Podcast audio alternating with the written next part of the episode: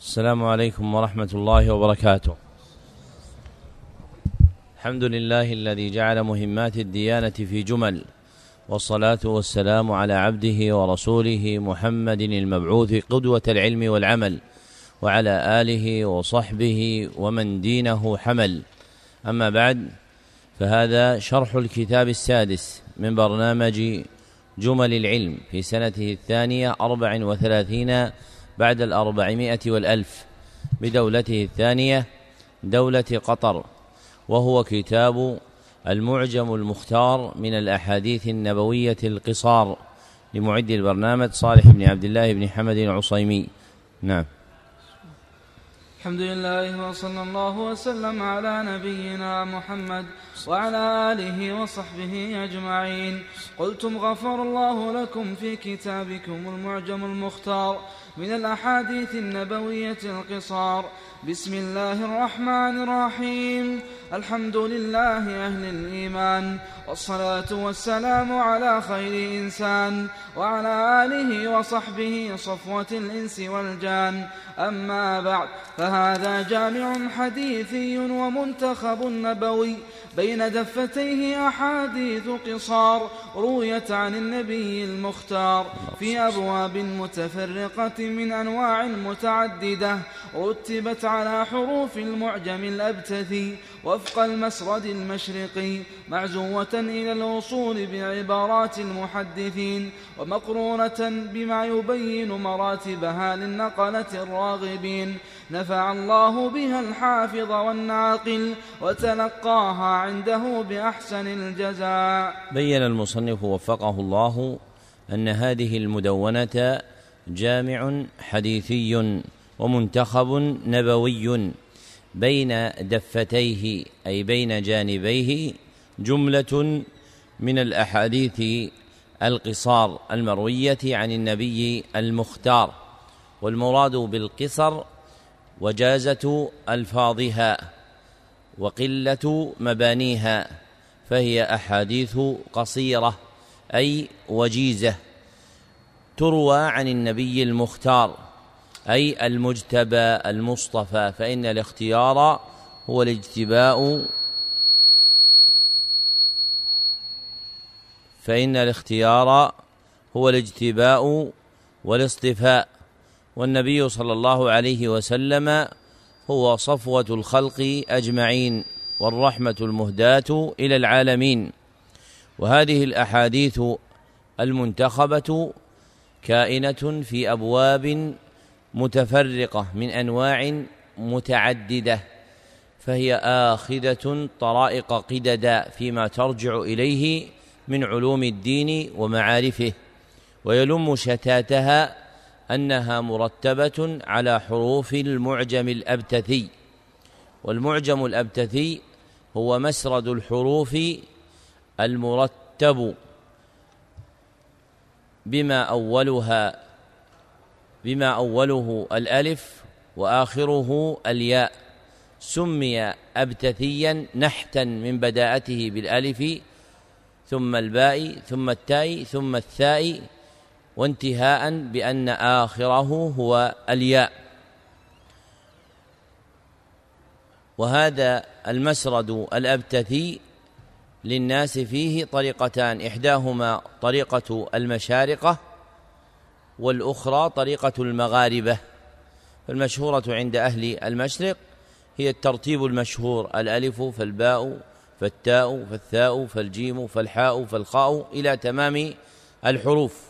وأما المغاربة فإنهم يخالفون بتقديم حروف متأخرة عندنا كتقديمهم للعين والغين. فكل حديث من هذه الأحاديث المروية المذكورة في الكتاب جعل ابتداؤه بحرف من حروف المعجم. فالحديث الأول مبدوء بالألف والحديث الثاني مبدوء بالباء والحديث الثالث مبدوء بالتاء والحديث الرابع مبدوء بالثاء إلى تمام ثمانية وعشرين حرفا. فآخر الحروف هو حرف الياء وبه ختم الحديث الأخير. وهذه الأحاديث معزوة إلى الأصول أي الكتب المخرجة فيها من كتب المحدثين.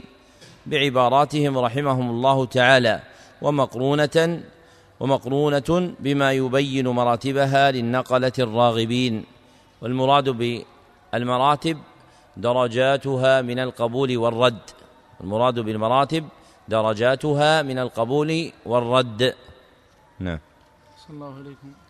الحديث الأول عن عائشة بنت أبي بكر الصديق رضي الله عنهما قالت قال رسول الله صلى الله عليه وسلم أحب العمل إلى الله ما داوم عليه صاحبه وإن قل متفق عليه واللفظ لمسلم. ابتدأ المصنف وفقه الله أحاديث هذا الكتاب بالحديث الأول المستفتح بحرف الألف وهو قوله صلى الله عليه وسلم أحب العمل إلى الله الحديث وعزاه إلى المتفق عليه والمتفق عليه اصطلاح يقع على ثلاثة معان. أولها ما أخرجه البخاري ومسلم. فإذا روي الحديث فيهما قيل عنه وثانيها ما اقترن بتخريجهما تخريج أحمد له فيكون قد أخرجه البخاري ومسلم وأحمد. وهذا اصطلاح أبي البركات ابن تيمية في كتاب منتقى الأخبار فإذا وقع حديث فيه معزوا إذا إلى المتفق عليه فالمراد به هؤلاء الثلاثة. وثالثها ما جمع شروط الصحة ما جمع شروط الصحة المجمع عليها بين المحدثين.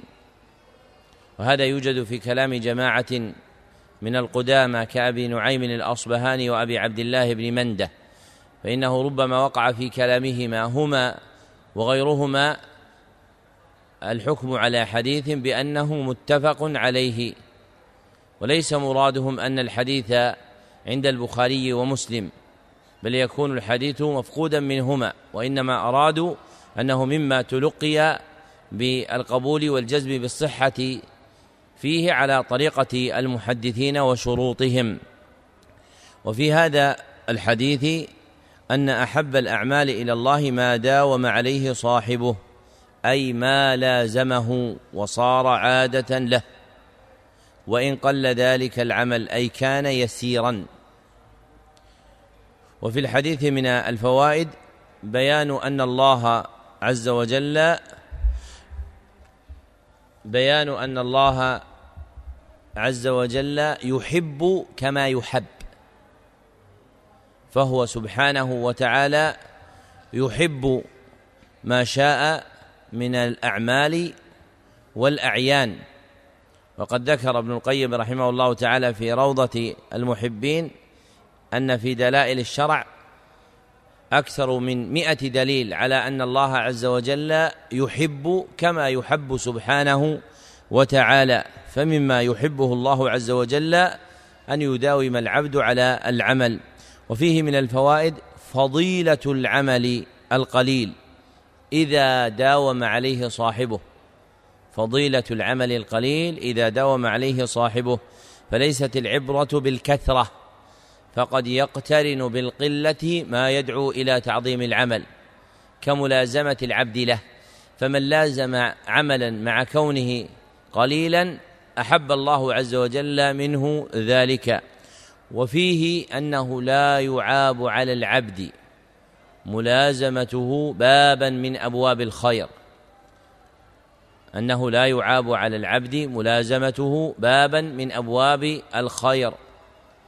لميل قلبه إليه وأنس نفسه به. قيل للإمام أحمد أي الأعمال أنفع. قال انظر ما ينفع قلبك فاعمله. أي انظر إلى أي الأعمال تنتفع به في صلاح قلبك فخذ به. فمن لازم الصيام أو لازم القرآن أو غير ذلك من الأعمال الصالحة لم يعب على تلك الملازمة. نعم. صلى الله إليكم الحديث الثاني عن عبد الله بن عباس رضي الله عنهما قال قال رسول الله صلى الله عليه وسلم البركة مع أكابركم رواه ابن حبان والحاكم وله علة. هذا الحديث أخرجه ابن حبان والحاكم والعزو إليهما معلم بأن الأول مخرج له في كتاب الصحيح والثاني مخرج له في كتاب المستدرك. فإذا قيل أخرجه ابن حبان أريد به أنه رواه في كتابه الصحيح المعروف بالأنواع والتقاسيم. وإذا قيل رواه الحاكم علم أنه أسنده في كتابه المستدرك على الصحيحين.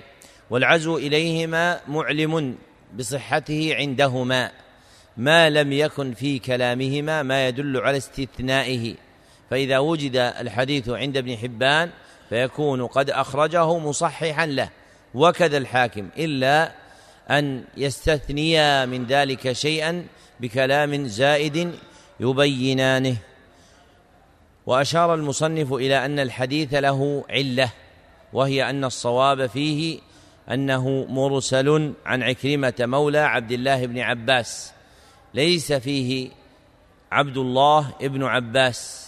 ذكر هذا أبو حاتم الرازي في كتاب العلل. الحديث المذكور اختلف في وصله وإرساله والمحفوظ فيه أنه مرسل والمرسل تقدم أنه إيش؟ آه يوسف. ضعيف لكن ما حده؟ ما أضافه التابع إلى النبي صلى الله عليه وسلم. طيب أمس قلت البيت أنت. أحسنت. ومرسل الحديث ما قد وصف برفع تابع له وضعفا وهذا البيت أشرت فيه إلى حده وحكمه.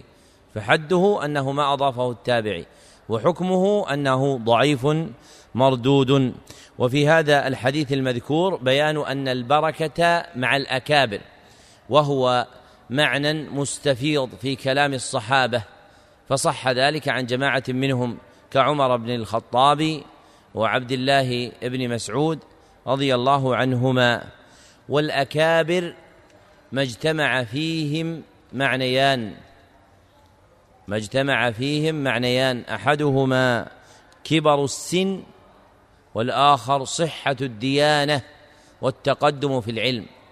أحدهما كبر السن والآخر صحة الديانة والتقدم في العلم فمن جمع هذين المعنيين فهو حقيق بلفظ الأكابر. ومن فاته واحد منهما فهو ناقص عن الأكابر. وأشد النقص إذا كان بفوت صحة الديانة ومتانة العلم.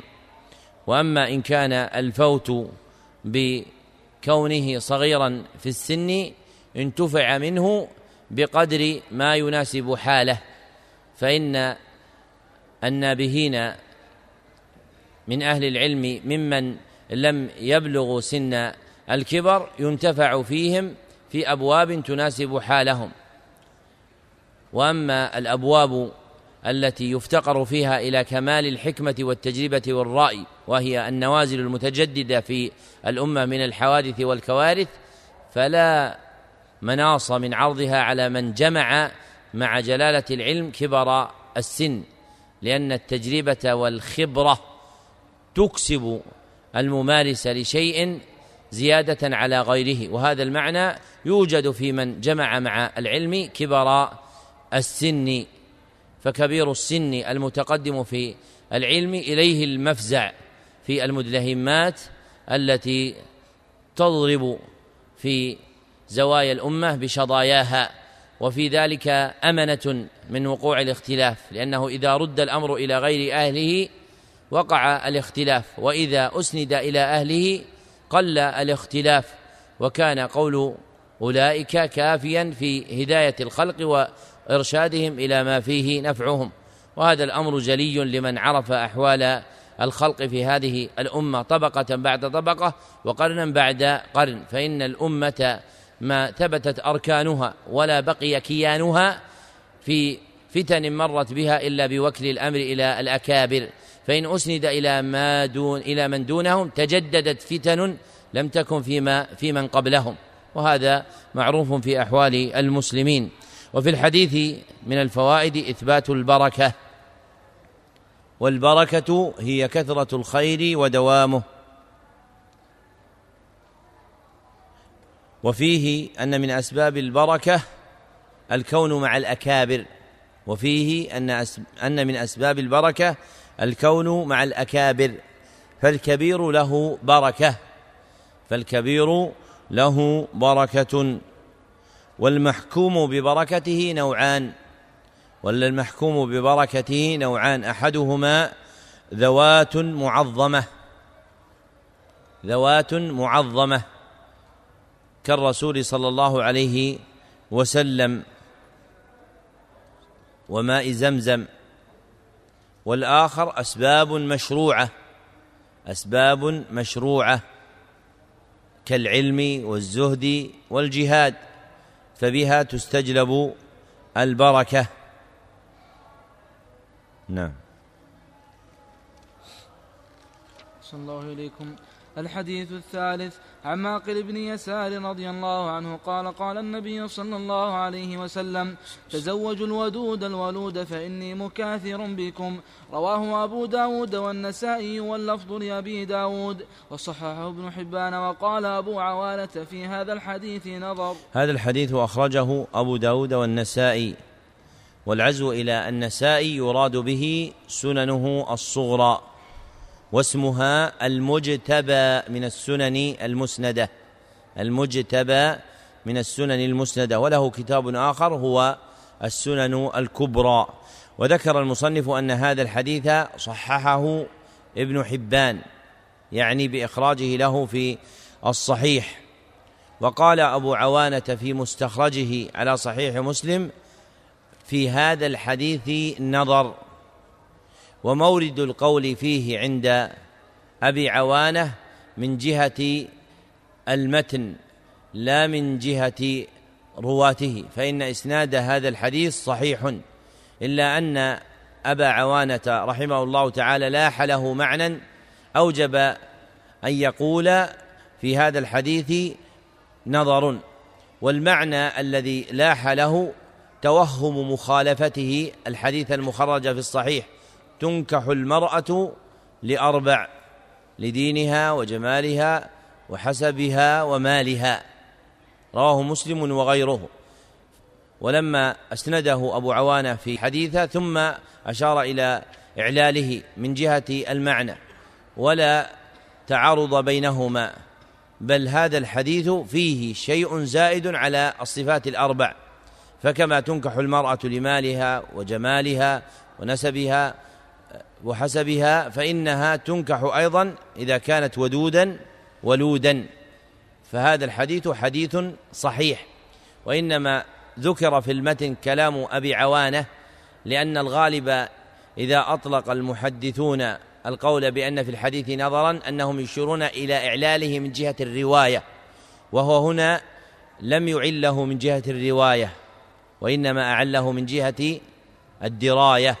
وإنما أعله من جهة الدراية يعني من جهة معناه. وفي هذا الحديث الأمر بنكاح الودود الولود. والودود هي المتصفة بالود. والود بكسر الواو وضمها أيضا هو خالص المحبة. والولود هي المرأة المنجبة.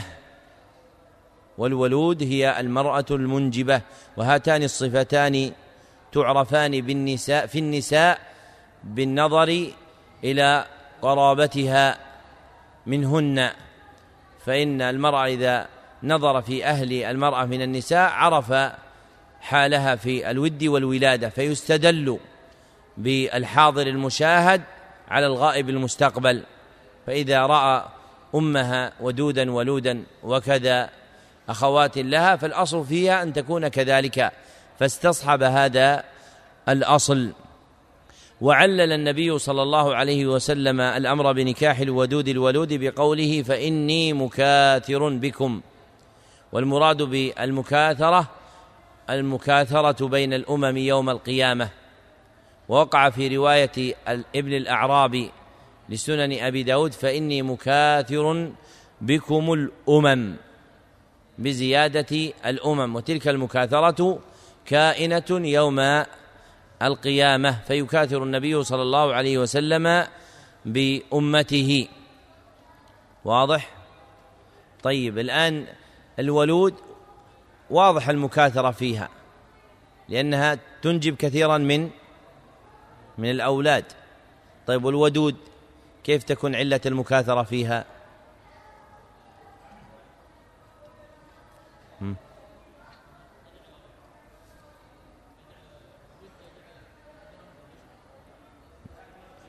أحسنت.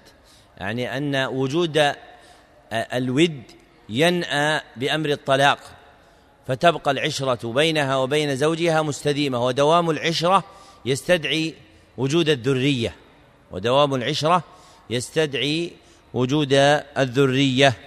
وفي الحديث من الفوائد الأمر بالزواج وأن تركه من غير علة ليس من شعائر الإسلام وأهله. وفيه فضل المرأة الودود الولود. وفيه فضل المرأة الودود الولود. وفيه أن النبي صلى الله عليه وسلم يكاثر بأمته افتخارا. وفيه فضل حسن الخلق. فإن المرأة الودود مدحت بما هي عليه من التحبب وحسن العشرة. نعم. صلى الله عليكم الحديث الرابع. عن رافع بن خديج رضي الله عنه عن رسول الله صلى الله عليه وسلم قال ثمن الكلب خبيث ومهر البغي خبيث وكسب الحجام خبيث رواه مسلم. هذا الحديث أخرجه مسلم في صحيحه وانفرد به عن البخاري فهو من زوائده عليه.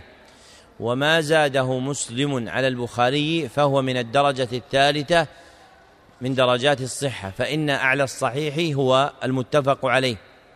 ثم المرتبة الثانية من انفرد به البخاري ثم المرتبة الثالثة من انفرد به مسلم. وهذا الأحاديث هذا الحديث من الأحاديث التي انفرد بها مسلم عن البخاري. وقد بين النبي صلى الله عليه وسلم فيه أن هذه المكاسب الثلاثة متصفة بالخبث فثمن الكلب خبيث وثمن البغي خبيث وكسب الحجام خبيث والمراد بمهر البغي أي ما تأخذه المرأة الفاجرة على فجورها أي ما تأخذه المرأة الفاجرة على فجورها.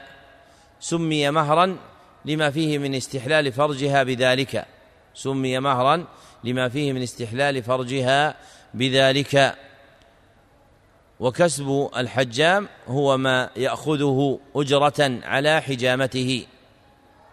والحجام هو الذي يستخرج الدم على صفة معروفة عند أهله.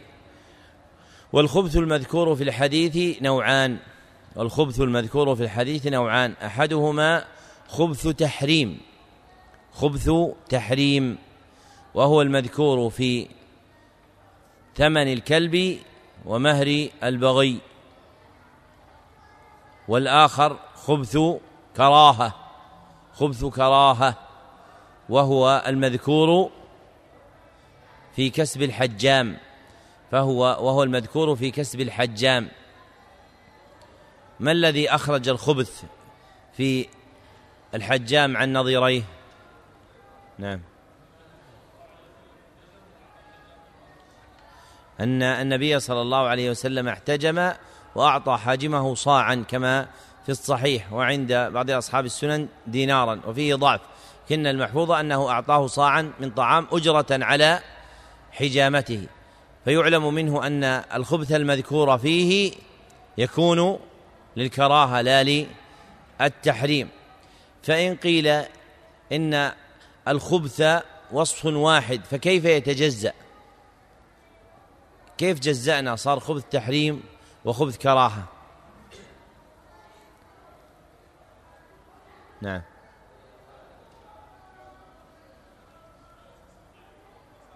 إيش؟ لا الخبائث. قال الله عز وجل ويحرم عليهم خبائث فالأصل في الخبث أنه تحريم فهل يكون في غيره؟ أبو عمر. أي أحسنت.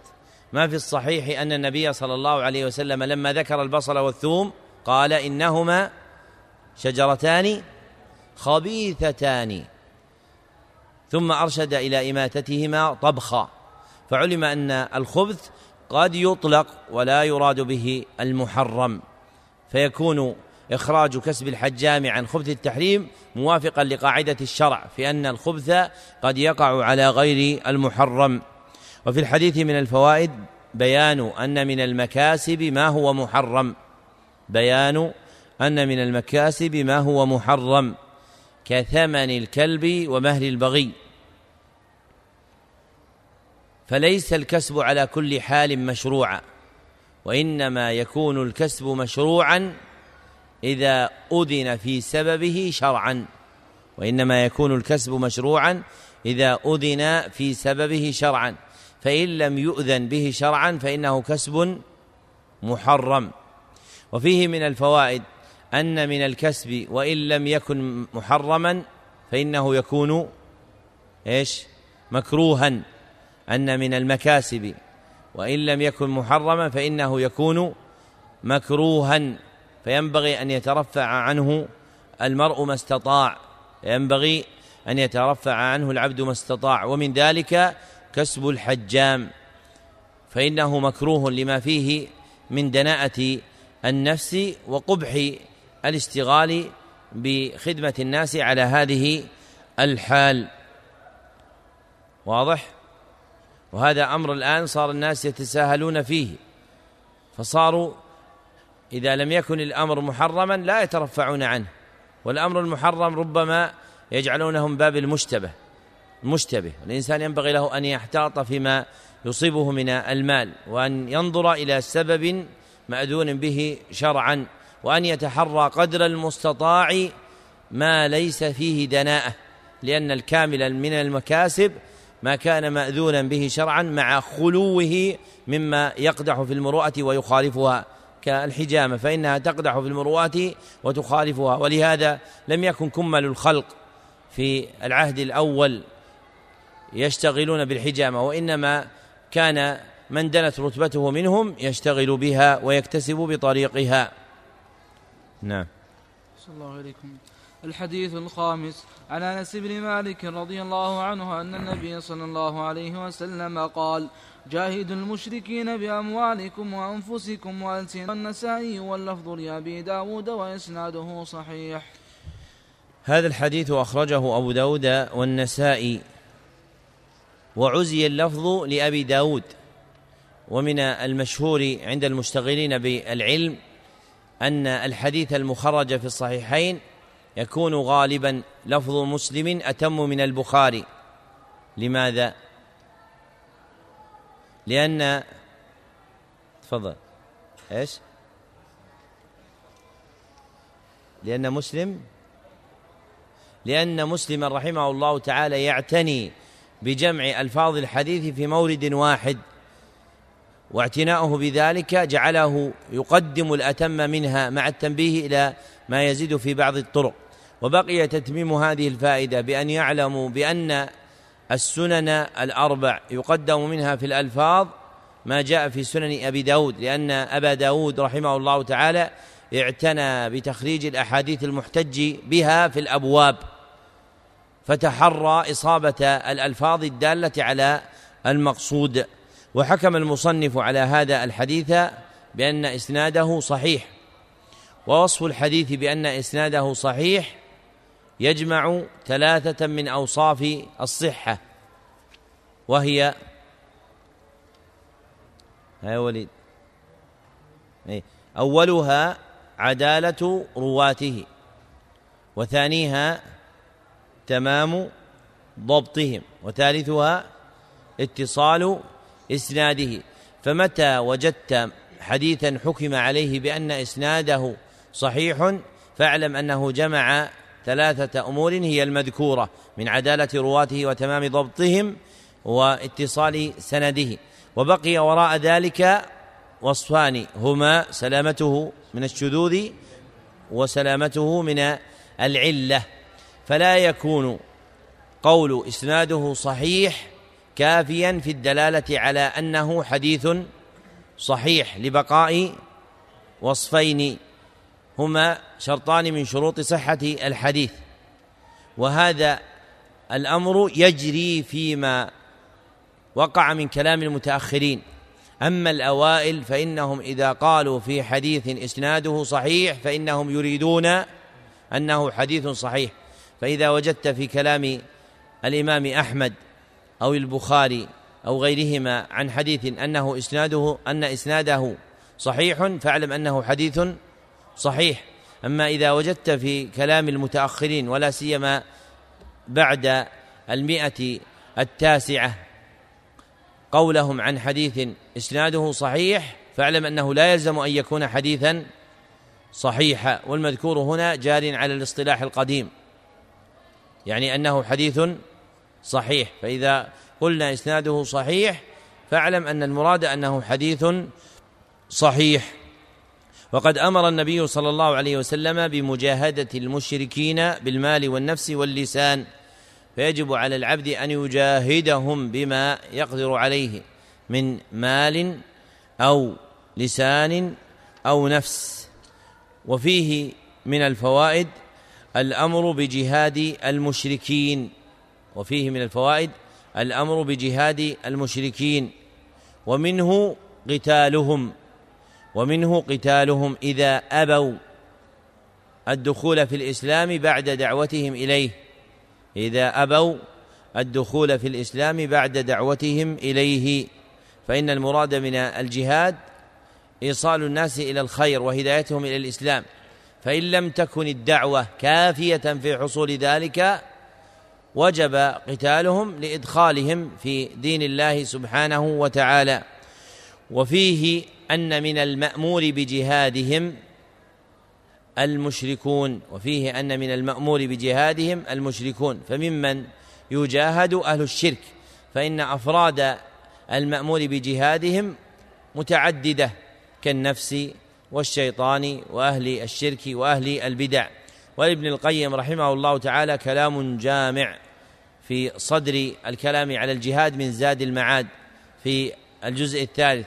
بين فيه الأفراد المأمور بجهادها شرعا ومنهم أهل الشرك.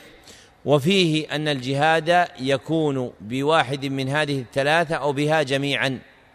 أن الجهاد يكون بواحد من هذه الثلاثة أو بها جميعا.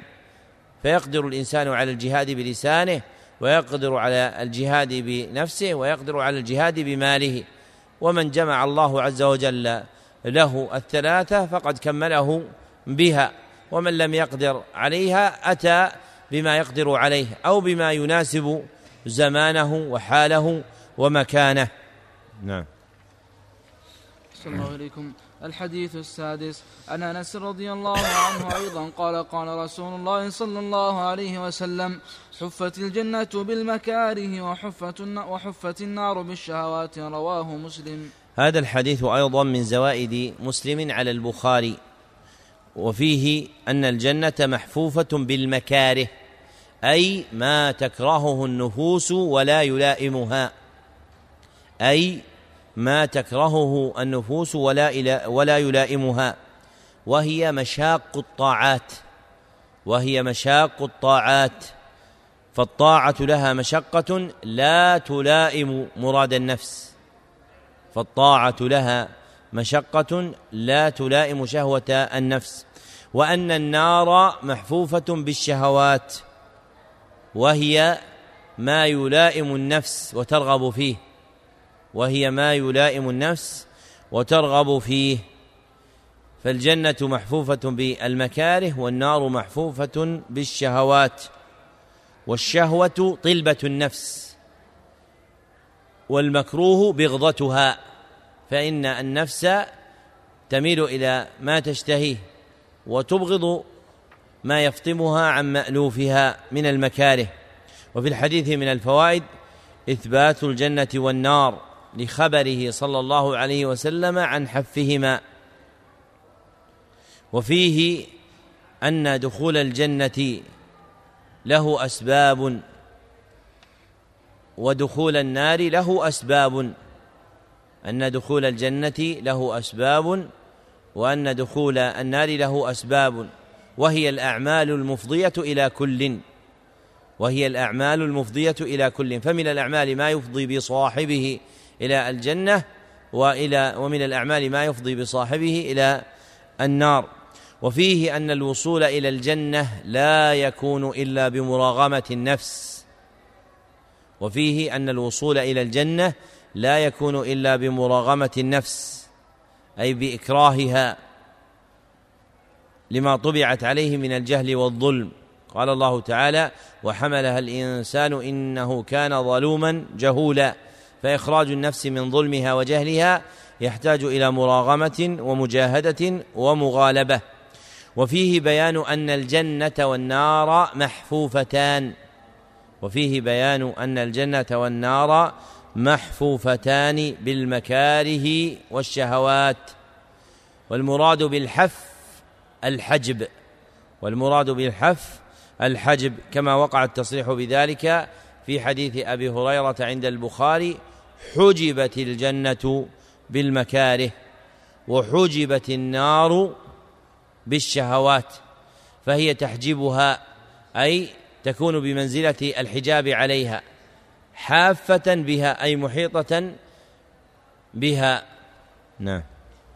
صلى الله عليكم الحديث السابع. عن سفينة رضي الله عنه مولى رسول الله صلى الله عليه وسلم قال قال رسول الله صلى الله عليه وسلم خلافة النبوة ثلاثون سنة ثم يؤتي الله يشاء. رواه أبو داود وإسناده حسن. هذا الحديث أخرجه أبو داود في سننه دون بقية الستة فهو من زوائده عليهم فلم يروه أحد منهم وإسناده حسن.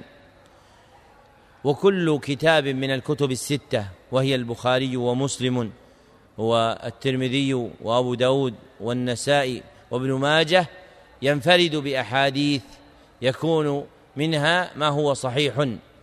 فما شهر أن بعض الكتب منها تنفرد بأحاديث لا تصح كسنن ابن ماجه فيه نظر بل سنن ابن ماجه في زوائدها الصحيح والحسن والضعيف. وقل مثل هذا في سنن أبي داود والترمذي والنسائي. ومن زوائد أبي داود الحسان هذا الحديث. وفي الحديث أن خلافة النبوة ثلاثون سنة. وقيد النبوة مبين أن الخلافة المذكورة خلافة مختصة بوصف وهي كونها واقعة وفق العهد الذي عهد عهد به النبي صلى الله عليه وسلم فهي جارية على وفق منهاج النبوة فهي جارية على وفق منهاج النبوة فيستفاد منه تقييد الخلافة الكائنة على النبوة بثلاثين سنة. وهي المنتهية بخلافة علي بن أبي طالب رضي الله عنه فالأربعة الخلفاء الكائنون بعد النبي صلى الله عليه وسلم كانت خلافتهم خلافة للنبوة أي على منهاجها. وما بعد ذلك تكون خلافة فيها ما يكون على منهاج النبوة وفيها ما يكون على خلاف منهاج النبوة. ولذلك قال النبي صلى الله عليه وسلم ثم يؤتي الله الملك أو ملكه من يشاء. وبعد انخرام هؤلاء آتى الله الملك معاوية ابن أبي ابن أبي سفيان رضي الله عنهما فكان أول ملوك الإسلام وأفضلهم باتفاق. نقله أبو العباس ابن تيمية في منهاج السنة النبوية. طيب هل معاوية خليفة أم ليس خليفة؟ ليس ها؟ كيف بموجب الحديث؟ بس ما قال إن الخلافة ثلاثون سنة. الحديث وش فيه؟ خلافة النبوة. خلافة النبوة. لأنه ثبت أيضا قوله صلى الله عليه وسلم الخلفاء اثنا عشر. اثنا عشر. فالمقصود قوله صلى الله عليه وسلم الخلفاء اثنا عشر إثبات الخلافة لهم.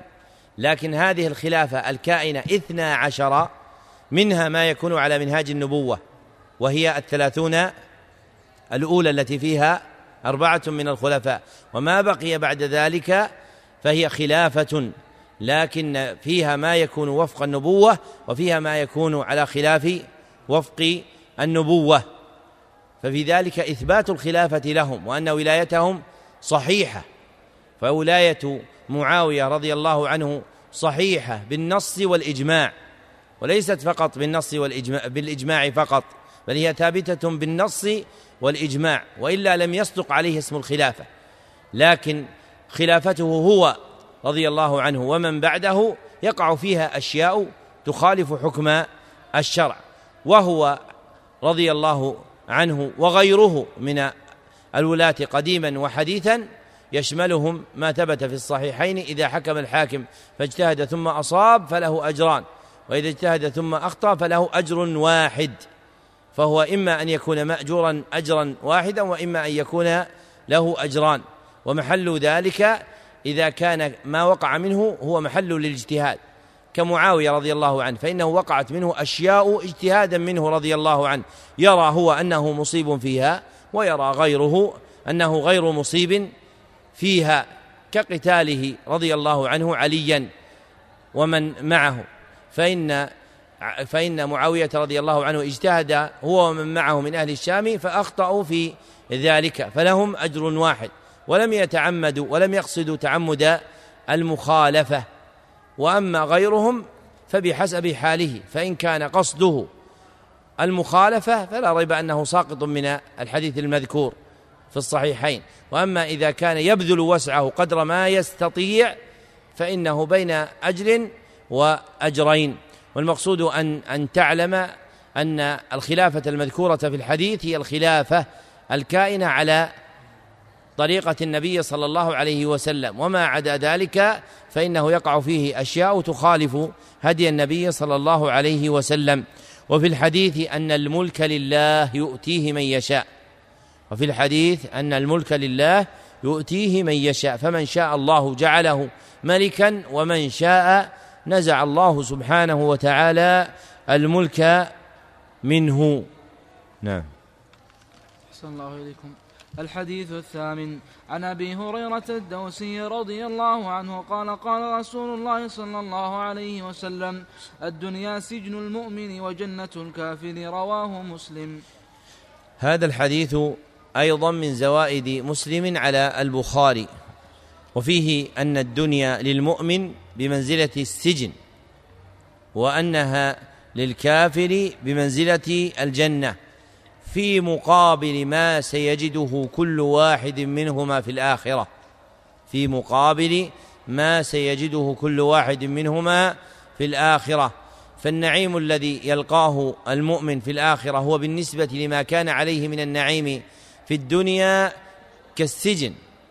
والعذاب الذي سيلقاه الكافر في الآخرة بالنسبة إلى ما كان عليه في الدنيا هو جنة للكافر فما عليه الكافر في الدنيا بالنسبة إلى ما سيلقاه في الآخرة هو جنة له. وفي الحديث من الفوائد حقارة الدنيا حقارة الدنيا. وفيه عظم ما أعده الله للمؤمنين من النعيم المقيم. عظم ما أعده الله للمؤمنين من النعيم المقيم. وما أعده للكافرين من العذاب الأليم. وفيه إثبات نعمة الله على الكافر. وفيه إثبات نعمة الله على الكافر. لأنه وصف الدنيا له بأنها جنة. وهذا فصل المقال في مسألة كبيرة. وهي هل لله على الكافر نعمة أم لا؟ والصحيح أن لله على الكافر نعمة مقيدة. أن لله على الكافر نعمة مقيدة وهي نعمة الصحة والسعة في الرزق. أما النعمة المطلقة فهي للمؤمن وحده فهي للمؤمن وحده. ومن لطائف الحكايات في معنى هذا الحديث أن أبا الفضل ابن حجر رحمه الله تعالى وكان رئيس قضاة مصر في زمنه مر بموكبه في السوق فتعلق به حداد يهودي فقال إنكم تزعمون إن نبيكم قال الدنيا سجن المؤمن جنة الكافر. فأين ما أنا فيه مما أنت فيه. هو حداد فقير يهودي وهذا رئيس القضاة وهذا مسلم وهذا كافر. فقال أبو الفضل ابن حجر على البديهة ما أنا فيه من النعيم. بالنسبة لما لي عند الله في الآخرة كأنني في سجن. وأنت فيما أنت فيه من العذاب بالنسبة إلى ما ستلقاه في الآخرة بمنزلة الجنة. فأسلم اليهودي. نعم. الله إليكم. الحديث التاسع. عن العباس بن عبد المطلب رضي الله عنه أنه سمع رسول الله صلى الله عليه وسلم يقول ذاق طعم الإيمان من رضي بالله ربا وبالإسلام دينا وبمحمد رسولا رواه مسلم. هذا الحديث أيضا ممن فرد به مسلم عن البخاري فهو من زوائده عليه. وفيه أن مما ينال به ذوق طعم الإيمان الرضا بهؤلاء الثلاث. بالله ربا وبالإسلام دينا وبمحمد صلى الله عليه وسلم رسولا. وحقيقة الرضا وجدان التسليم مع خلو القلب من المنازعة. وجدان التسليم مع خلو القلب من المنازعة. فإذا وجد التسليم في القلب ولم يجد العبد منازعة كان راضيا بالله ربا وبالإسلام دينا وبمحمد صلى الله عليه وسلم رسولا. وفي الحديث من الفوائد إثبات أن للإيمان طعما. إثبات أن للإيمان طعما. وهذا الطعم متعلق بالحقائق القلبية.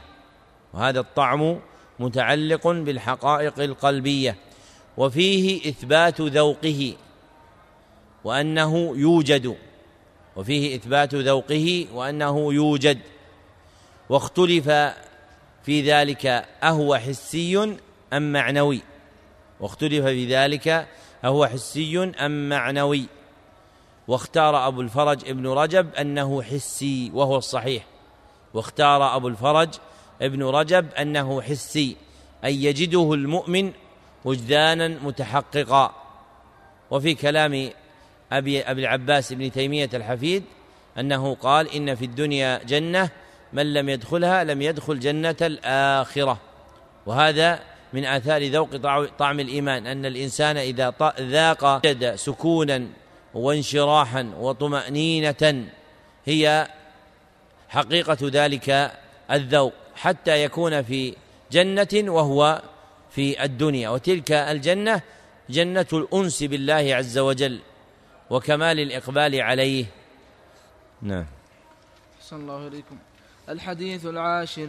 عن عبد الله بن مسعود رضي الله عنه أن النبي صلى الله عليه وسلم قال الربا بضع وسبعون بابا والشرك مثل ذلك. رواه البزار والصواب وقفه. هذا الحديث أخرجه البزار في مسنده الكبير من حديث عبد الله بن مسعود رضي الله عنه واختلف فيه رفعا ووقفا. ما الفرق بين المرفوع والموقوف؟ هذا تقدم معنا أمس. نعم.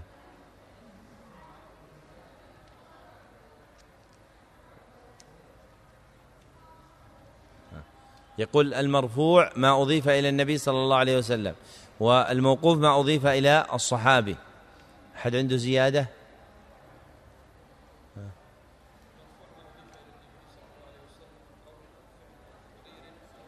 أو وصف. نعم أحسن. أحسن. المرفوع ما أضيف إلى النبي صلى الله عليه وسلم من قول أو فعل أو تقرير أو وصف والموقوف ما أضيف إلى الصحابي من قول أو فعل أو تقرير أو وصف. فهذا الحديث مما اختلف فيه. هل هو من قول النبي صلى الله عليه وسلم فيكون مرفوعا أو من قول عبد الله بن مسعود رضي الله عنه فيكون موقوفا والصحيح أنه من كلام عبد الله بن مسعود موقوف عليه. أخطأ فيه بعض الرواة فجعلوه مرفوعا. وفي الحديث أن الربا بضع وسبعون بابا. أي نوعا. والشرك مثل ذلك. أي بضع وسبعون بابا. والبضع من الثلاث إلى التسع. والبضع من الثلاث إلى التسع وروي فيه حديث فيه مقال لكن هذا هو معنى البضع عند العرب أنهم يريدون به ما بين الثلاث إلى التسع فيكون التقدير ثلاثا وسبعين ثلاثة وسبعين بابا إلى تسعة وسبعين بابا. ومن قواعد العرب في كلامهم أنهم يجعلون التسبيع للتكثير ومن قواعد العرب في كلامهم أنهم يجعلون التسبيع للتكثير فالسبعة والسبعين والسبعمائة والسبعة آلاف ربما أطلقت لا يراد بها حقيقة العدد وإنما يراد بها تكثير المعدود. وفي الحديث من الفوائد بيان أن الربا أنواع كثيرة وفي الحديث من الفوائد بيان أن الربا أنواع كثيرة وأنه يأتي على صور متعددة. وأن الشرك كذلك. وفيه التخويف منهما لكثرة أبوابهما واختلاف أنواعهما.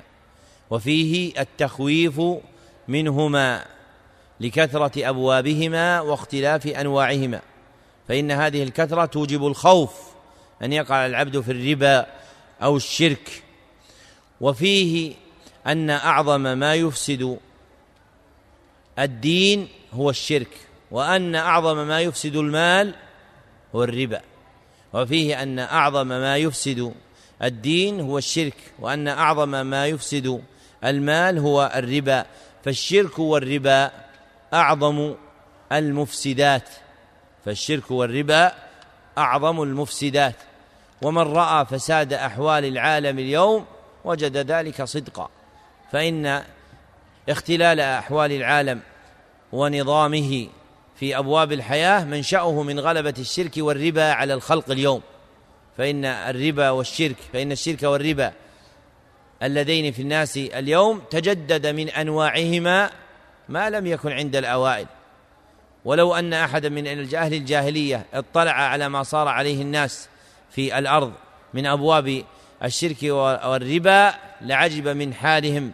في أنواع كثيرة لم تكن تعرفها الجاهلية الأولى في الشرك والربا ولا يختص هذا بالعرب بل اليهود والنصارى وهم أرباب الشرك والربا. اليوم لم يكن في أوائلهم وقدمائهم ما صار عليه ذراريهم اليوم من الشرك والربا. نعم. صلى الله إليكم الحديث الحادي عشر.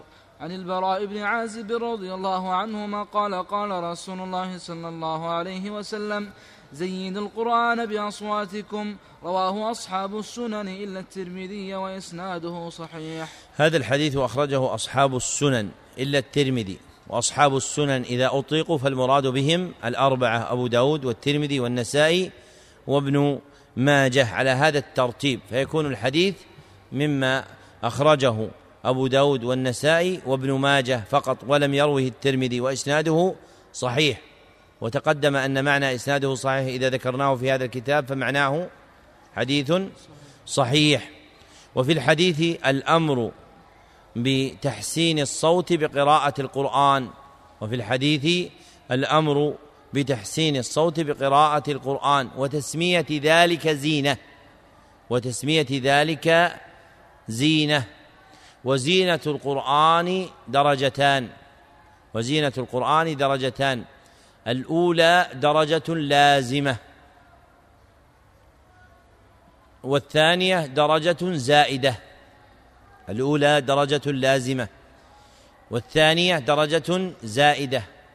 فالدرجة اللازمة هي اقتفاء الهيئة المنقولة في قراءته. اقتفاء الهيئة المنقولة في قراءته لأن القرآن نقل إلينا بهيئة خاصة وكيفية مقدرة هي الترتيل هي الترتيل بأنواعه المتعددة. فإن الله قال ورتل القرآن ترتيلا وقال ورتلناه ترتيلا فسمى الكيفية الكلية ترتيلا. وهي لازمة للعبد فلا يجوز له أن يقرأ القرآن على غير ما نقل. فلا يجوز أن يقرأ القرآن على غير ما نقل.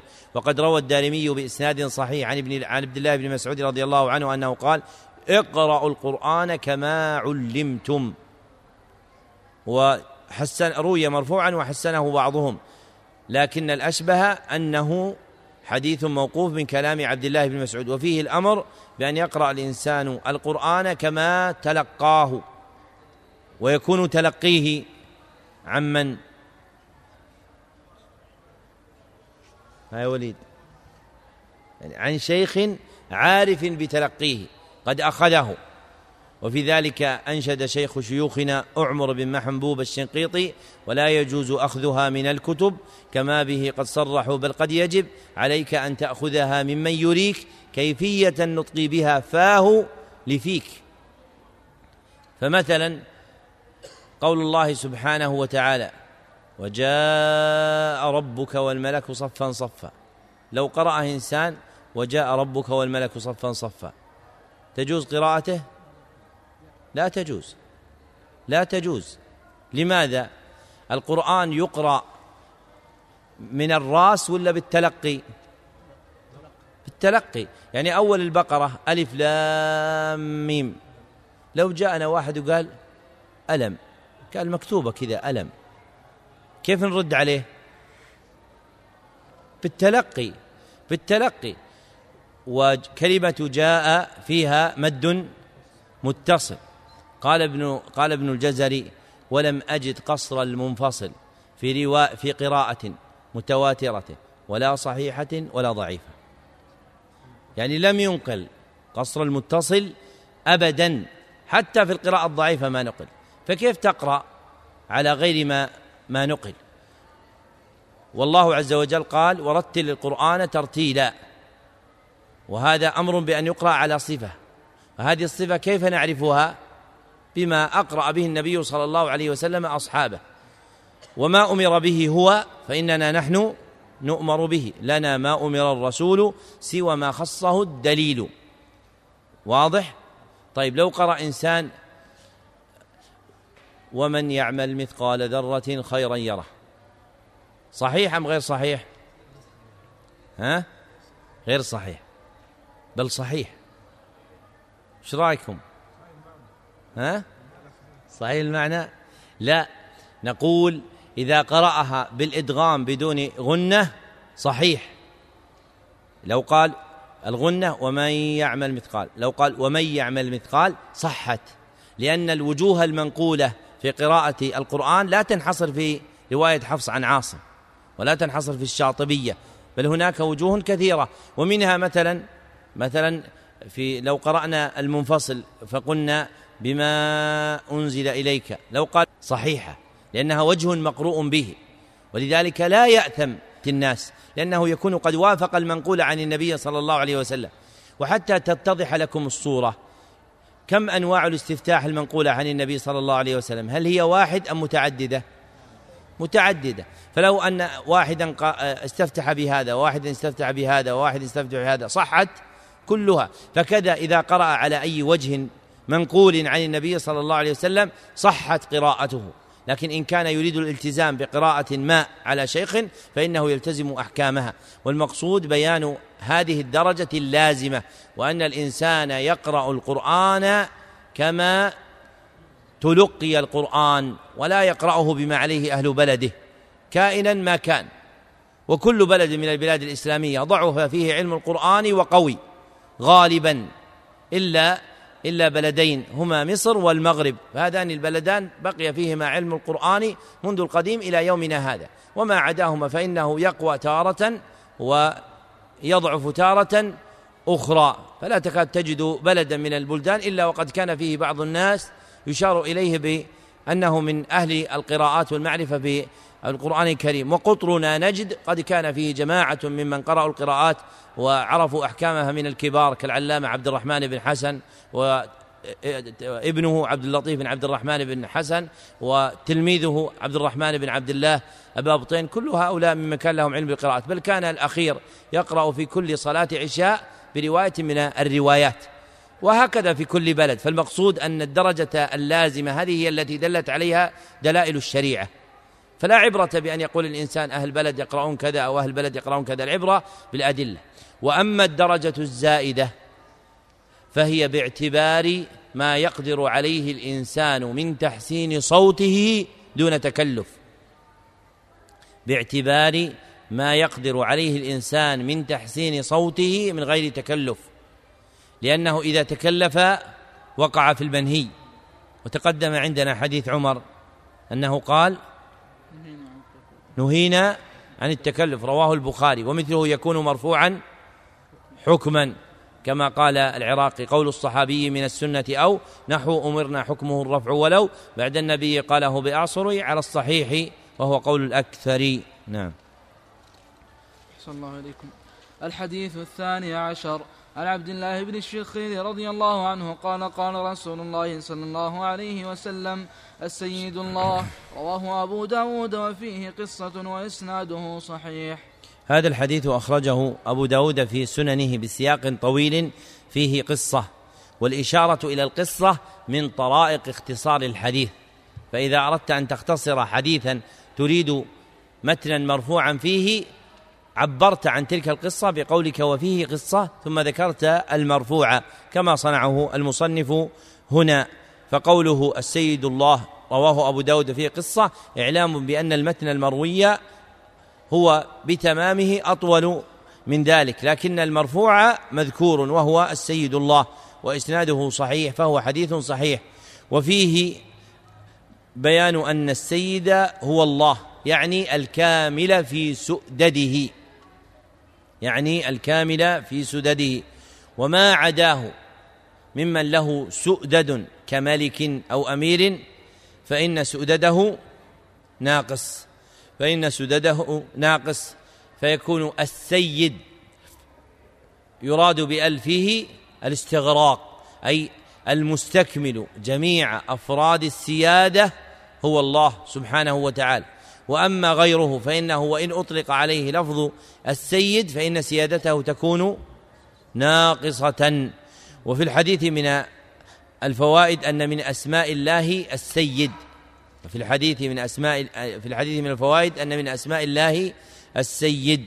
في أصح قولي أهل العلم. ورجحه ابن القيم في بدائع الفوائد. ورجحه ابن القيم في بدائع الفوائد. ومال إليه سليمان بن عبد الله في تيسير العزيز الحميد. نعم. صلى الله عليكم. الحديث الثالث عشر. عن جابر بن عبد الله رضي الله عنهما قال قال رسول الله صلى الله عليه وسلم شفاعتي لأهل الكبائر من أمتي. رواه الترمذي وابن ماجه واللفظ للترمذي وقال حديث حسن غريب. هذا الحديث رواه الترمذي وابن ماجه من الأربعة ولفظه للترمذي. وقال الترمذي حديث حسن غريب وإسناده ضعيف فإن في إسناده محمد بن ثابت ابن أسلم البناني أحد الضعفاء. لكن يروى هذا الحديث من وجوه أخرى يشد بعضها بعضا فيكون حديثا حسنا من الأحاديث الثابتة عن النبي صلى الله عليه وسلم. فيصير حسن لإيش؟ حسنا لغيره. لوجود معنى الاعتضاد فيه. وفي الحديث أن شفاعة النبي صلى الله عليه وسلم لأهل الكبائر من أمته وأهل الكبائر هم المقترفون لها الواقعون فيها. هم المقترفون لها الواقعون فيها. والكبائر جمع كبيرة والكبيرة شرعا. إيش؟ نعم. أحسن. ما نهي عنه على وجه التعظيم. ما نهي عنه على وجه التعظيم. يعني يجمع أمرين أحدهما النهي والآخر أن يكون هذا النهي معظما. وصور وعلامات التعظيم متعددة كنفي الإيمان أو تحريم الجنة أو دخول النار أو غير ذلك مما ذكره أهل العلم رحمهم الله تعالى. وإطلاق الشفاعة يراد به ما يكون في الآخرة. وإطلاق الشفاعة يراد به ما يكون في الآخرة. فشفاعته صلى الله عليه وسلم تكون لأهل الكبائر في الآخرة. ولا تنحصر شفاعته صلى الله عليه وسلم فيهم. وإنما أريد بالحديث الإعلام بأن من أعظم وجوه نفعه الخاص لأمته هو شفاعته لأهل الكبائر عند من أعظم وجوه نفعه الخاص لأمته في الآخرة الشفاعة لأهل الكبائر. والشفاعة العظمى التي تكون بالإذن بوقوع الحساب هذه للخلق كافة للخلق كافة فكل الأمم حاضرة مؤمنها وكافرها. وأما الشفاعة لأهل الكبائر هذه من الشفاعات الخاصة صلى الله عليه وسلم بأمته فيشفع لأهل الكبائر بإخراجهم من النار بعد أن يدخلوها. وفي الحديث إثبات الشفاعة للنبي صلى الله عليه وسلم في الآخرة. إثبات الشفاعة للنبي صلى الله عليه وسلم في الآخرة. وفيه أن من شفاعته في الآخرة شفاعته لأهل الكبائر. وفيه أن شفاعة النبي صلى الله عليه وسلم لأهل الكبائر في الآخرة تختص بأمته. وفيه أن شفاعة النبي صلى الله عليه وسلم لأهل الكبائر تختص بأمته. فلا يشفع لأهل الكبائر من من أمة غيره. فلا يشفع لأهل الكبائر من أمة غيره. وفيه أن أهل الكبائر لا يخلدون في النار. وفيه أن أهل الكبائر لا يخلدون في النار. لأنه يشفع فيهم فيشفع هو وغيره فيخرجون منها ويطرحون في الجنة. نعم. صلى الله عليكم. الحديث الرابع عشر. عن زيد بن أرقم رضي الله عنه قال إن رسول الله صلى الله عليه وسلم قال صلاة الأوابين حين ترمض الفصال. رواه مسلم. هذا الحديث أخرجه مسلم دون البخاري فهو من أفراده عليه. وفيه أن صلاة الأوابين حين ترمض الفصال والأوابون جمع أواب والأواب هو الرجاع المقبل على الله عز وجل والأواب هو الرجاع المقبل على الله عز وجل. فالأوب يجمع معنيين فالأوب يجمع معنيين أحدهما الرجوع إلى الله أحدهما الرجوع إلى الله. والآخر الإقبال عليه فلا يكون العبد أوابا حتى يجمع بينهما. والصلاة المذكورة في هذا الحديث هي صلاة الضحى هي صلاة الضحى. وبين وقتها الفاضل بقوله حين ترمض الفصال. والفصال جمع إيش؟ ها يوسف. فصيل وهو ولد الناقة.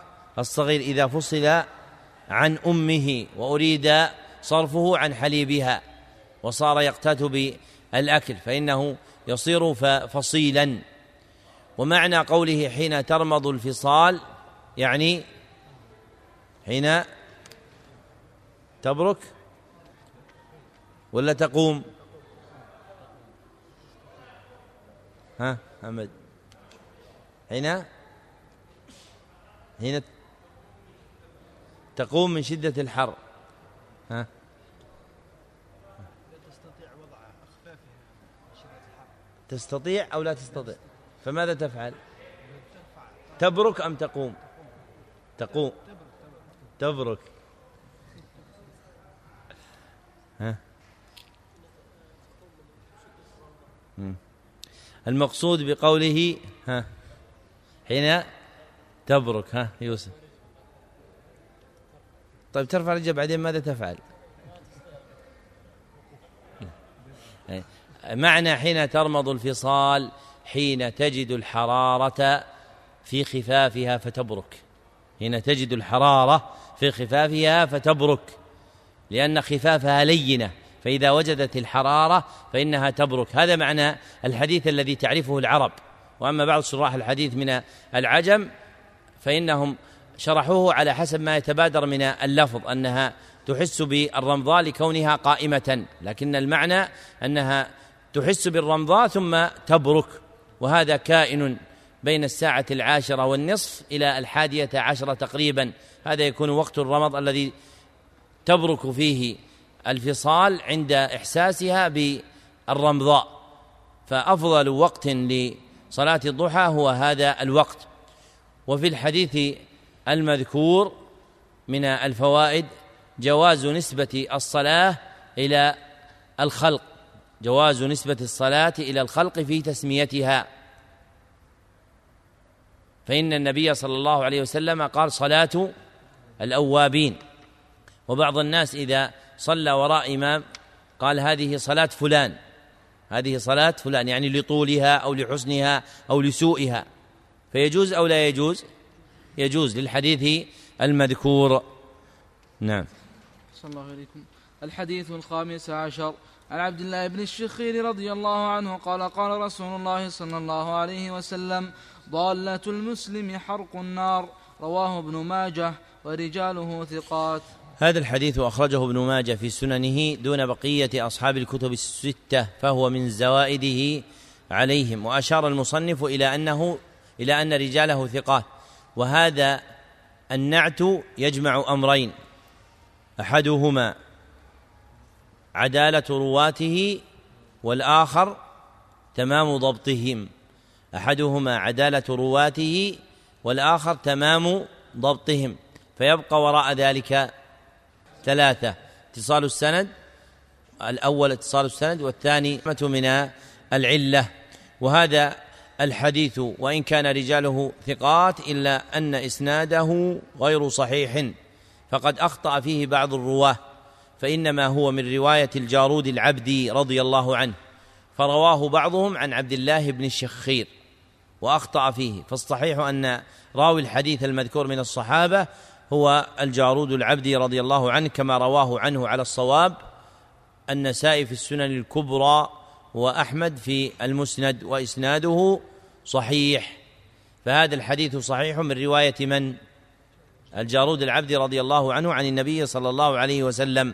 وقد ذكر النبي صلى الله عليه وسلم فيه أن ضالة المسلم يعني ما أضاعه المسلم حرق النار أي سبب لإيجاب الحرق بالنار.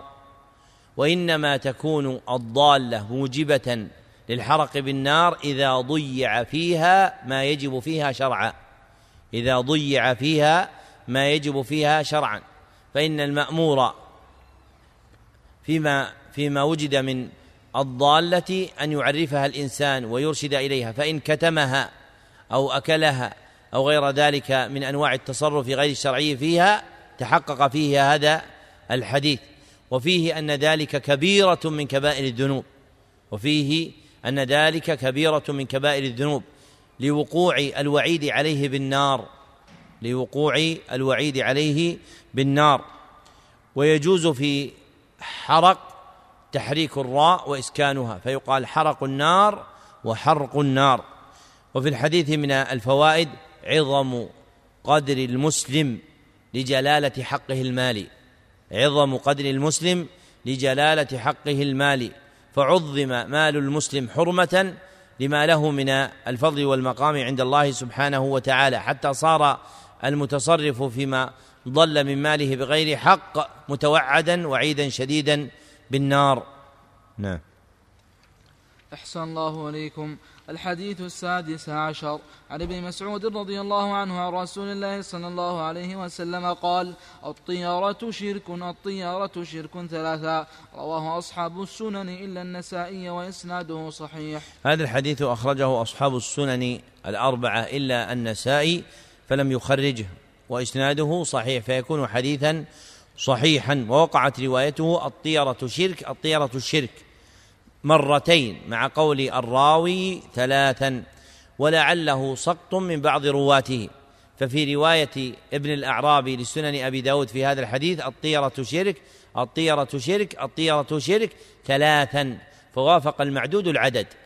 يعني قال في العدد ثلاث وفي المعدود ثلاث.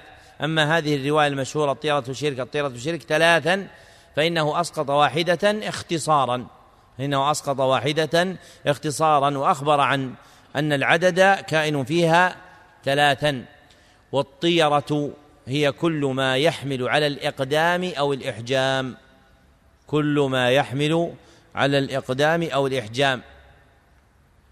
وبالإقدام يقع التفاؤل وبالإحجام يقع التشاؤم. وبالإقبال يقع التفاؤل وبالإحجام يقع التشاؤم.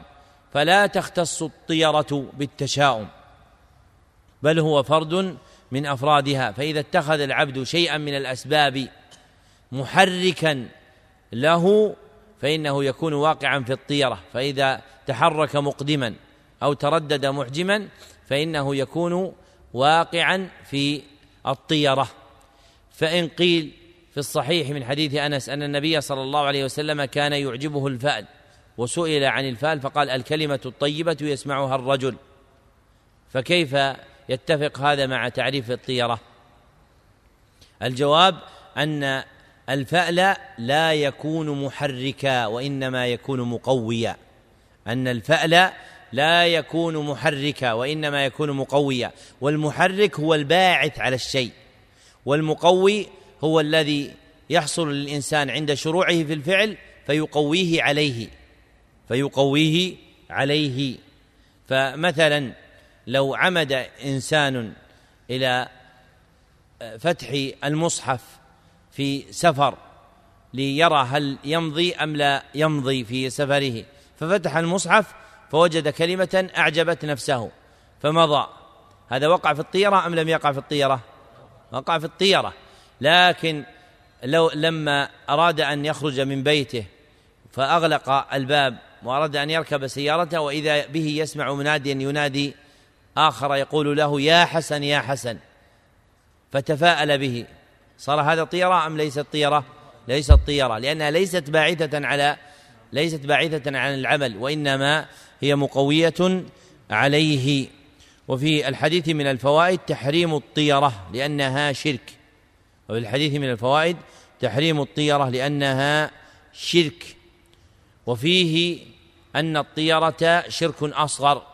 وفيه أن الطيرة شرك أصغر لأن من قواعد البناء الشرعي في الألفاظ أن الأصل في الشرك والكفر إذا كان محلا بأل أنه للأكبر وإذا كان مجردا منها أنه للأصغر. ذكره أبو العباس بن تيمية في كتاب اقتضاء الصراط المستقيم والشرك هنا مجرد من أل فيكون للأصغر فالطيرة شرك أصغر. نعم. صلى الله عليكم الحديث السابع عشر. عن عصمة بن مالك الخطمية الخطمية رضي الله عنه قال قال رسول الله صلى الله عليه وسلم ظهر المؤمن حما إلا بحقه رواه الطبراني في المعجم الكبير وإسناده ضعيف جدا.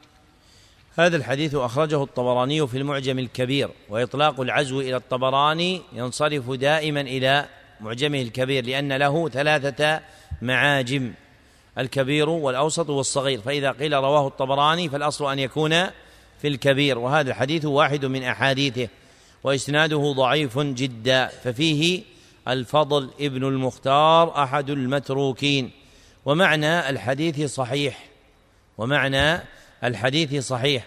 ومعنى قوله ظهر المؤمن حمى يعني محمي محفوظ.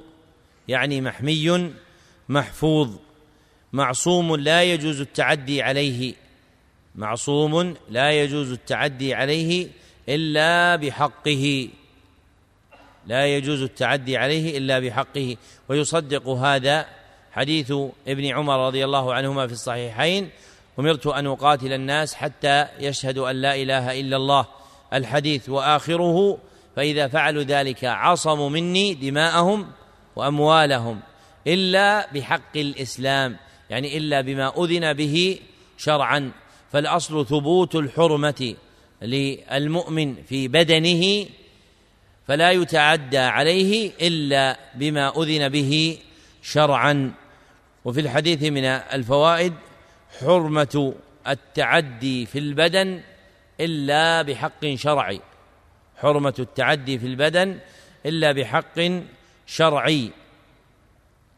واضح؟ واضح الكلام هذا؟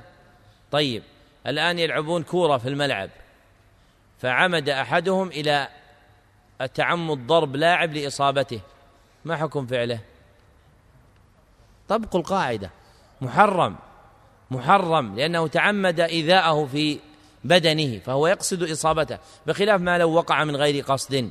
لكن إذا تعمد إصابته فقد وقع في الحرام. وهذه الأبواب من أبواب حرمة الدين والنفس والمال. الناس لا يفهمون منها أحوالهم المعاصر. فتجد أن كثيرا من المتكلمين لا يفهم إلا ما قرر عند الأوائل مما كان عليه أحوالهم أما اليوم تجددت لنا أحوال كثيرة. ينبغي أن ينظر المرء في ردها إلى ما ورد في خطاب الشرع. ولما ضاق عطن الخلق عن ردها احتاجوا إلى القوانين الشرقية والغربية. ولو أنهم أقبلوا على أحكام الشرع ودلائله يريدون استنباط ما يتعلق بأحكام أحوالهم في الحياة السياسية والاقتصادية والعلمية والثقافية والأخلاقية منها لوجدوا في ذلك الكفاية والخير والبركة. ينبغي أن يجتهد صاحب العلم في دلالة الناس إلى ما جاء في خطاب الشرع من بيان ما يتعلق بأحوالهم في هذه الأبواب. فإنه لا يمكن أن يكون دين الإسلام عاجزا عن الوفاء ببيان ما يحتاج إليه الناس في أحكامهم في كل زمان ومكان. وهذا ليس شعارا مستهلكا. يرفعه بعضهم متى احتاجه ويسقطه متى لم يرده. ولكنها حقيقة دينية يجب الإيمان بها. فمن الإيمان أن تؤمن بأن دين الإسلام كامل. كما قال الله عز وجل اليوم أكملت لكم دينكم وأتممت عليكم نعمتي ورضيت لكم الإسلام دينا. فما يتجدد للناس من الأحوال أحكامه في الإسلام. فما كان يذكر من آداب الكلام والحديث في المجلس هو الذي ينبغي أن يطبق ويبين في أحكام ما حدث من وسائل الاتصال اليوم. من التويتر والفيسبوك وغير ذلك حتى يعرف أن الإنسان أن هذه الأحوال المتجدد المتجددة تجري عليها الأحكام الشرعية فيعرفون ما يأخذون وما يتركون. وفيه بيان أن تعيين الحقوق الخاصة والعامة مردها إلى الشرع. وفيه بيان أن تعيين الحقوق الخاصة أو العامة مردها إلى الشرع لا إلى الأهواء ولا إلى الآراء. فليس لأحد أن يقدر حقا عاما أو خاصا إلا ببيان شرعي أن هذا الحق ثابت له. نعم. الحديث الثاني رضي الله عنه رده إلى النبي صلى الله عليه وسلم العبادة في الهرج كهجرة إلي رواه مسلم. هذا الحديث رواه مسلم دون البخاري فهو من أفراده عليه وقد بين النبي صلى الله عليه وسلم فيه أن العبادة في الهرج كهجرة إليه. والهرج هو الفتنة سميت هرجا لاختلاط الأمور فيها فإنه في زمن الفتنة تختلط الأمور. فيكون جزاء من أقبل على العبادة فيها كجزاء من هاجر إلى النبي صلى الله عليه وسلم لأن المهاجر إلى النبي صلى الله عليه وسلم كان ينزع نفسه من وطنه إلى النبي صلى الله عليه وسلم والمقبل على الله بالعبادة في زمن الفتنة ينزع نفسه من موافقة الناس في أحوالهم إلى الإقبال على العبادة. ينزع نفسه من موافقة الناس في أحوالهم إلى العبادة. فيكون جزاؤه أن يكون بمنزلة من هاجر إلى النبي صلى الله عليه وسلم. وهذا أمر شاق على النفوس. فإن الفتن خطافة ومن خطفها أن تأخذ بتلابيب قلب أحدنا فتجمعها فتجمعها عليه فتجده يصغي ليتا ويرفع ليتا ويقلب ناظريه ويرسل سمعه يستجلب الأخبار ويستمطر الأحوال المتجددة في الفتن وينسى ما أمر به شرعا من الإقبال على العبادة لعظيم منفعتها للمرء في زمن الفتنة فإن من أعظم ما تثبت به القدم على الصراط المستقيم في الدنيا في زمن الفتن الاشتغال بالعبادة لأنها تنفع الإنسان وما عدا ذلك لا ينفعه. نعم. صلى الله عليكم الحديث التاسع عشر. عن أبي سعيد الخدري رضي الله عنه عن رسول الله صلى الله عليه وسلم قال غسل يوم الجمعة واجب على كل محتلم متفق عليه واللفظ للبخاري. هذا الحديث من الأحاديث المتفق عليها أي التي خرجها البخاري ومسلم. وفيه أن غسل يوم الجمعة واجب على كل محتلم والمحتلم هو البالغ. واختلف هل الوجوب حقيقي شرعي أم هو لغوي؟ أي هل يلزم العبد ذلك فرضا أم لا يكون كذلك؟ وأصح القول وأصح الأقوال أن غسل يوم الجمعة واجب إذا وجدت علته وعلته هي وسخ البدن ورائحته فإن أصل الأمر بالاغتسال يوم الجمعة سببه ما وجد من روائح الناس فأمرهم النبي صلى الله عليه وسلم بذلك فإذا وجد هذا المعنى وجب الغسل وإن لم يوجد صار مستحبا وهذا أحسن المسالك في غسل يوم الجمعة والله أعلم. نعم. السلام عليكم. الحديث العشرون عن جابر رضي الله عنه أن رسول الله صلى الله عليه وسلم قال فراش للرجل وفراش لامرأته والثالث للضيف والرابع للشيطان رواه مسلم. هذا الحديث انفرد به مسلم وفيه أن ما يتخذ من الفراش ينبغي أن يكون على قدر الحاجة. ففراش للرجل وفراش لامرأته والثالث للضيف والرابع للشيطان. وليس المقصود العدد وإنما المقصود ما زاد عن الحاجة. فما زاد عن الحاجة فهو الذي يذم ويعاب. أما إذا كان الرجل يستقبل في بيته ضيوفا كثارا فاتخذ زيادة فهذا لا يدخل في الحديث وإنما ما يجعل من حال الشيطان هو الاستكثار مما لا حاجة إليه. وفراش المرأة المذكور في الحديث ليس فراشها مع زوجها فإن الأظهر أن السنة أن فراش المرأة وزوجها واحد. لكن الفراش المعدود ثانيا هو ما كانت عليه نساء العرب من اتخاذها فراشا آخر عند إرضاع طفلها أو تعليله عند مرضه. فكانت حفظا لحق الزوج تتخذ فراشا منفردا عند حدوث هذه العوارض. وهو المراد في الحديث. نعم. صلى الله عليكم. الحديث الحادي والعشرون على عبد الله بن عمرو رضي الله عنهما عن النبي صلى الله عليه وسلم قال قفلة كغزوة. رواه أبو داود وقال النووي إسناده جيد. هذا الحديث من مفاريد أبي داود فلم يروه غيره من أصحاب الكتب الستة وهو حديث حسن. قال النووي إسناده جيد. والجيد كما ذكر السيوطي من الألفاظ التي ترتفع عندهم عن الحسن وتقصر عن الصحيح وغالبا يكون أقرب إلى التحسين فيعبرون عنه بذلك. وقوله قفلة أي رجعة من الغزاة. وفي الحديث أن الرجعة من الغزاة يكون جزاؤها كجزاء الخروج إليها وهو دليل على أن زوائد العمل الصالح يثاب عليها العبد. وزوائد العمل الصالح هو ما لم يكن مقصدا ولا وسيلة منه. فمثلا الصلاة مقصد والمشي إليها وسيلة والرجوع منها زائد. فالزائد في الأعمال الصالحة يثاب عليه العبد كما يثاب على المقصد والوسيلة. قال شيخ شيوخنا ابن سعدي وسائل الأمور كالمقاصد واحكم بهذا الحكم للزوائد. نعم. الحديث الثاني والعشرون عن أبي هريرة رضي الله عنه قال قال رسول الله صلى الله عليه وسلم كافر اليتيم له أو لغيره أنا وهو كهاتين في الجنة رواه مسلم وقال وأشار مالك أحد رواة الحديث عنده بالسبابة والوسطى هذا الحديث أخرجه مسلم وقوله فيه وأشار مالك يعني مالك بن أنس أحد رواة أحد رواة الحديث فضم أصبعيه السبابة و الوسطى وكفالة اليتيم هي ضمه إلى أهله وقيامه عليه. هي ضمه إلى أهله وقيامه عليه. فإذا ضمه إلى أهله وقام عليه صار كافلا له. وأما الصدقة عليه فلا تسمى كفالة. فما يوجد اليوم من تسمية كفالة يتيم على مال يبذل أحد ينفق عليه هذا لا يسمى كفالة وإنما يسمى صدقة على يتيم. أما الكفالة فهو أن تأتي به إلى أهلك فتجعله مع أهلك أو مع ولدك وهي التي فيها هذا الجزاء. نعم.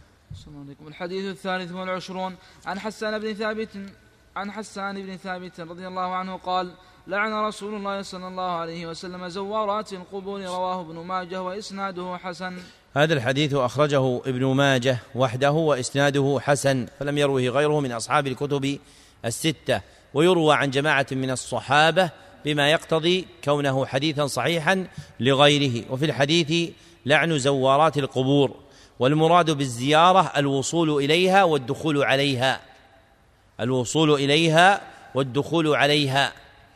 أما إذا مرت المرأة بالمقبرة فقالت دعاء المقابر فهذا لا يسمى زيارة. ولذلك علم النبي صلى الله عليه وسلم عائشة ما تقول إذا مرت بالمقابر. فالمرأة يسن لها كالرجل إذا مرت بالمقابر أن تقول الذكر الوارد وإنما يحرم عليها الوصول إليها والدخول عليها فيكون محرما وهو كبيرة من كبائر الذنوب. نعم.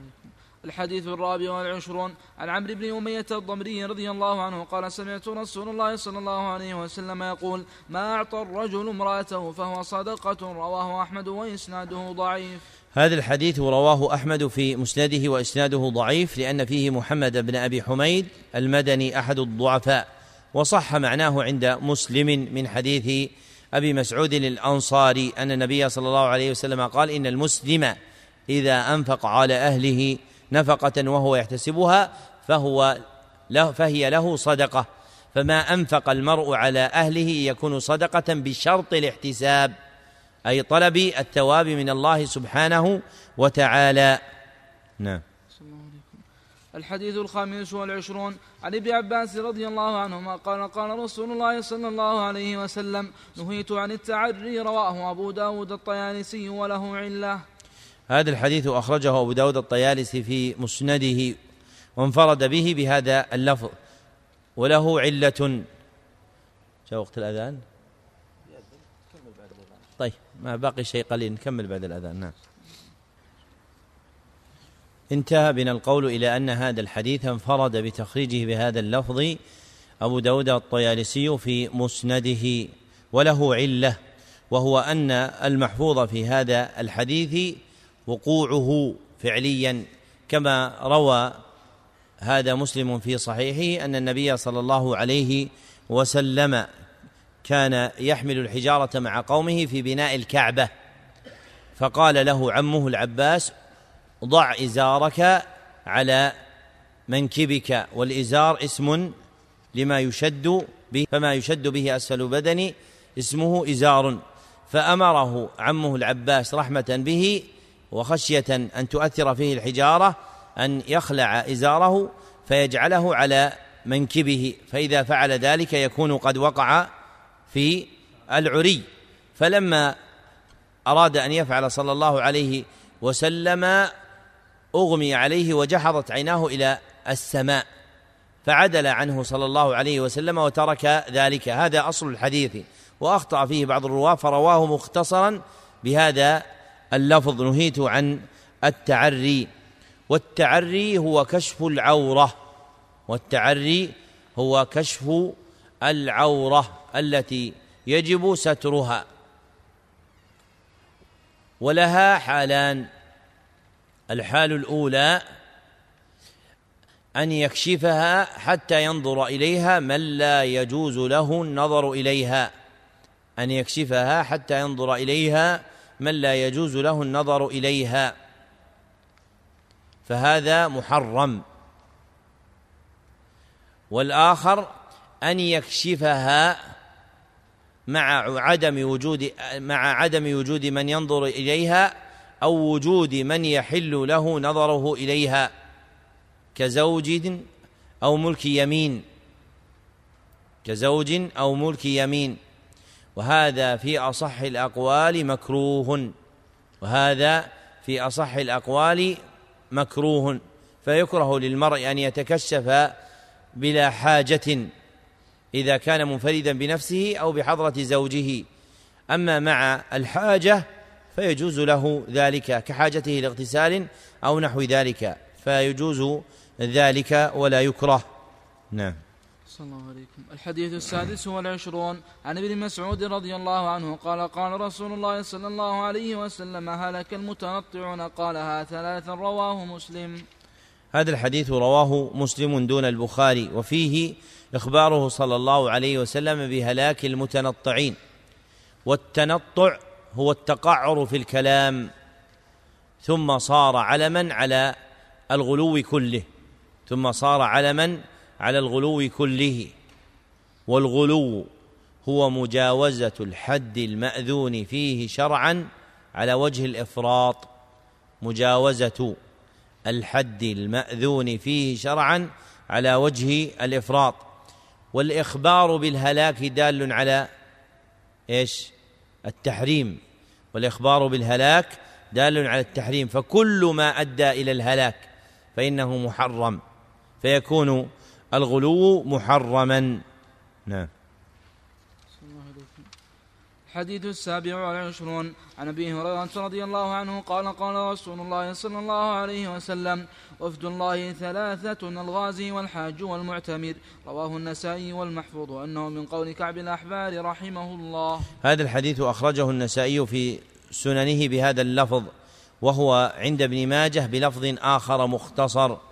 ورجاله ثقات إلا أن بعض رواته أخطأ فيه. والصواب أنه من قول كعب ابن ماتع الحميري المعروف بكعب الأحبار أحد علماء التابعين من أهل الكتاب ممن أسلم فحسن إسلامه.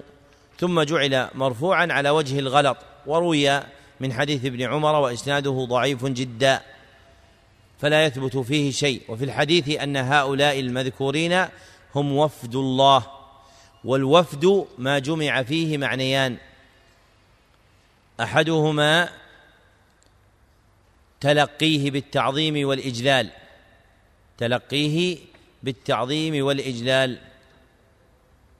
والآخر توديعه بالصلات والجوائز والعطايا. توديعه بالصلات والجوائز والعطايا. ولهذا يكون أهل الجنة وفدا.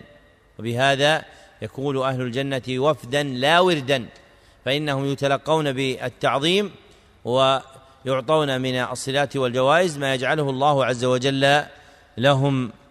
نعم. الله عليكم. الحديث الثامن والعشرون عن عدي بن حاتم رضي الله عنه عن رسول الله صلى الله عليه وسلم قال اليهود مغضوب عليهم والنصارى ضلال رواه الترمذي وصحح ابن حجر إسناده. آخر المعجم المختار والله هو العليم الغفار. ختم المصنف بهذا الحديث الخاتم للحروف الهجائية بالياء وهو حديث اليهود مغضوب عليهم رواه الترمذي وصحح ابن حجر إسناده. في كتاب الإصابة والأقرب أنه حديث حسن وفيه أن اليهود مغضوب عليهم وأن النصارى ضلال وإنما غضب على اليهود لأنهم تركوا العمل بالعلم وإنما غضب على اليهود لأنهم تركوا العمل بالعلم فكان عندهم علم لم يعملوا به وضل النصارى لأنهم عملوا بلا علم وضل النصارى لأنهم عملوا بلا علم. فمن موجبات غضب الله عز وجل والوقوع في الضلال أن يترك المرء العمل بالعلم أو أن يعمل بلا بلا علم. فكلاهما مذمومان. وكما ذم بهما اليهود والنصارى فمن كان في الأمة المحمدية موافقا لهم ممن عنده علم فلا يعمل به أو عنده أو يعمل بلا علم فإنه مذموم. وهذا الحديث هو آخر الأحاديث المذكورة في المعجم المختار على نعته المتقدم. اكتبوا طبقة السماع. سمع علي جميع المعجم المختار بقراءة غيره. صاحبنا فلان بن فلان بن فلان. فتم له ذلك في مجلس واحد وأجزت له روايته عني إجازة خاصة من معين لمعين في معين. والحمد لله رب العالمين. صحيح ذلك وكتبه صالح بن عبد الله بن حمد العصيمي يوم ليلة ولا يوم؟ يقولون القليل يعفى عنه. فنحن في يسير الأصل بقاؤنا في اليوم. في يوم الجمعة يوم الخميس الحادي عشر من ربيع الآخر سنة أربع وثلاثين بعد بعد أربعمائة والألف بجامع عمر بن الخطاب في مدينة الدوحة